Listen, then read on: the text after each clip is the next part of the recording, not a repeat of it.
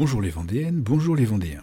Je vous propose aujourd'hui d'explorer une nouvelle thématique que je n'ai pas encore abordée dans cette chronique, celle des combats et des batailles qui se sont déroulés sur le sol ou au large du littoral vendéen.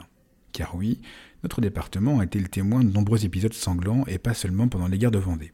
Pour cette première chronique d'histoire militaire, nous ne remonterons d'ailleurs pas aussi loin puisque le combat dont je vais vous parler, la bataille des Quatre As, a eu lieu en août 44 en pleine campagne de libération de la France.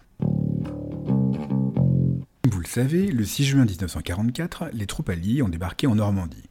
Leur progression, assez lente et compliquée au cours des semaines qui suivent, s'accélère à partir de la mi-juillet. Les troupes allemandes convergent de toute la France pour tenter de ralentir cette inexorable avancée.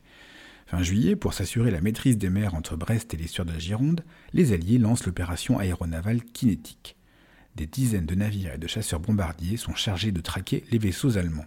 Le 6 août, un premier combat vendéen oppose cinq destroyers anglais et canadiens à un convoi de sept navires allemands au large de l'île Dieu.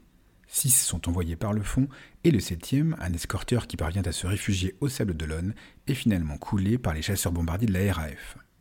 C'est deux jours plus tard, le 8 août 44, que se déroule le combat aéronaval auquel cette chronique est principalement consacrée, la bataille des Quatre As. Les quatre As, c'est le surnom que se sont donnés quatre dragueurs de mines allemands partis de la base de Saint-Nazaire pour rejoindre celle de la Palisse à La Rochelle.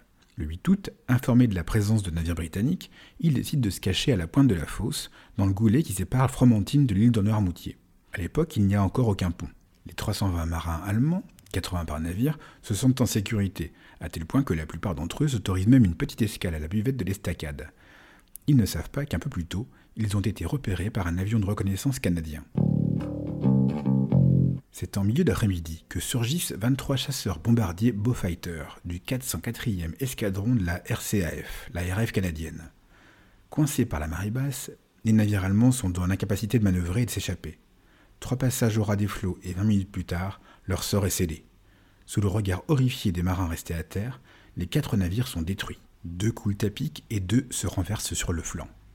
30 marins allemands sont tués et 80 sont blessés. Récupérés par les marins pêcheurs vendéens, ils sont réunis à Fromentine sur la place du marché. Côté canadien, un chasseur a été abattu. Son pilote, Robert Forestel, et son navigateur, Yann Roby, ont été tués sur le coup. Ils sont aujourd'hui inhumés au cimetière de Barbâtre. Quant à leur avion, il repose encore au fond du goulet, tout comme les épaves de deux dragueurs de mine allemands que l'on peut apercevoir à marée basse.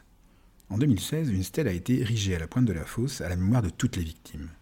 A noter que la Vendée sera libérée début septembre 1944 et qu'il faudra attendre la fin de la guerre, en mai 1945, pour que la base navale de Saint-Nazaire ne se rende. C'est tout pour aujourd'hui, je me replonge dans mes livres d'histoire. C'était Sébastien de la page Facebook Le Saviez-vous Vendée?